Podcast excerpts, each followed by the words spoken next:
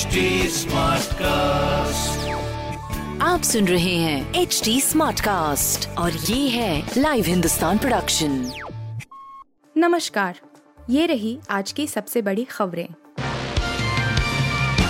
भूमाफिया और आदतन अपराधी हैं आज़म खान। एससी में बेल के विरोध में बोली योगी आदित्यनाथ सरकार। उत्तर प्रदेश सरकार ने सपा के सीनियर नेता आज़म खान को भूमाफिया बताते हुए सुप्रीम कोर्ट में जमानत का विरोध किया है यही नहीं, यूपी सरकार ने कहा कि आज़म खान आदतन अपराधी हैं।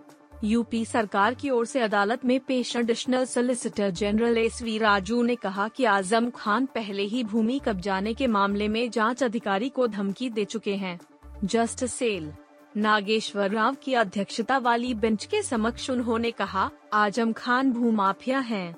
उनके खिलाफ लोगों ने निजी तौर पर शिकायतें दर्ज कराई हैं। वह आदतन अपराधी हैं। हर चीज़ में उन्होंने धोखाधड़ी की है भारत ने गेहूँ के निर्यात पर बैन में ढील दी इन खेपों को मिली इजाज़त मिस्र ने किया था अनुरोध केंद्र सरकार ने मंगलवार को गेहूँ के निर्यात पर लगे बैन में कुछ ढील देने की घोषणा की है।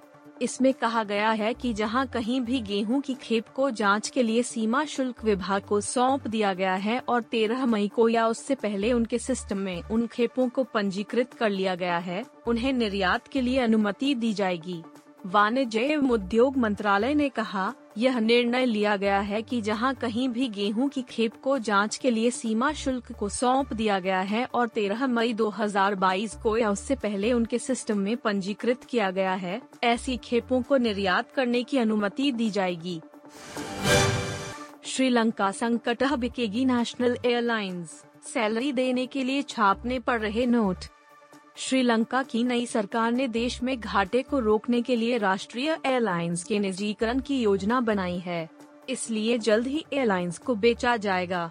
नए पीएम रानिल विक्रम सिंघे ने कहा कि सरकारी अधिकारियों और कर्मचारियों को सैलरी का भुगतान करने के लिए नोट छापने पर मजबूर होना पड़ रहा है। राष्ट्र के नाम अपने संबोधन में विक्रम सिंघे ने कई अहम और ठोस फैसले लेने की बात कही। वीरेंद्र सहवाग के बयान से शोएब अख्तर को लग सकती है आग। बॉलिंग एक्शन को लेकर किया यह कमेंट टीम इंडिया के पूर्व क्रिकेटर वीरेंद्र सहवाग अपनी धाकड़ बल्लेबाजी और बेबाक बयानबाजी के लिए हमेशा से चर्चा में रहे हैं। इसके अलावा सहवाग और पाकिस्तान के पूर्व तेज गेंदबाज शोएब अख्तर के बीच मैदान के अंदर बाहर छिंताक्षी भी काफ़ी चर्चा में रही है।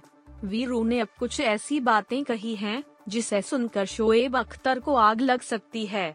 सहवाग ने कहा कि अख्तर को खुद मालूम था कि वह चक्का गेंद फेंकते हैं और उनका बॉलिंग एक्शन ठीक नहीं था। कन्नड़ एक्ट्रेस चेतना राज का इक्कीस साल में निधन, प्लास्टिक सर्जरी से बिगड़ी थी हालत। कन्नड़ टीवी एक्ट्रेस चेतना राज का इक्कीस साल की उम्र में निधन हो गया।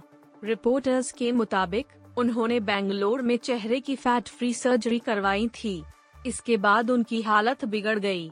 बताया जा रहा है कि उन्होंने इस बात की जानकारी अपने घर वालों को भी नहीं दी थी वह अपने दोस्तों के साथ गई थीं। घटना की जानकारी होने के बाद उनके पेरेंट्स ने हॉस्पिटल पर लापरवाही का आरोप लगाया है और शिकायत दर्ज करवाई है वह सर्जरी के लिए 16 मई को अस्पताल में भर्ती हुई थी आप सुन रहे थे हिंदुस्तान का डेली न्यूज़ रैप जो एच टी स्मार्टकास्ट की एक बीटा संस्करण का हिस्सा है। आप हमें फेसबुक ट्विटर और इंस्टाग्राम पे एट एच टी या podcasts@hindustantimes.com पर ईमेल के द्वारा सुझाव दे सकते हैं। आप सुन रहे हैं एच डी स्मार्ट कास्ट और ये था live Hindustan production HD Smartcast.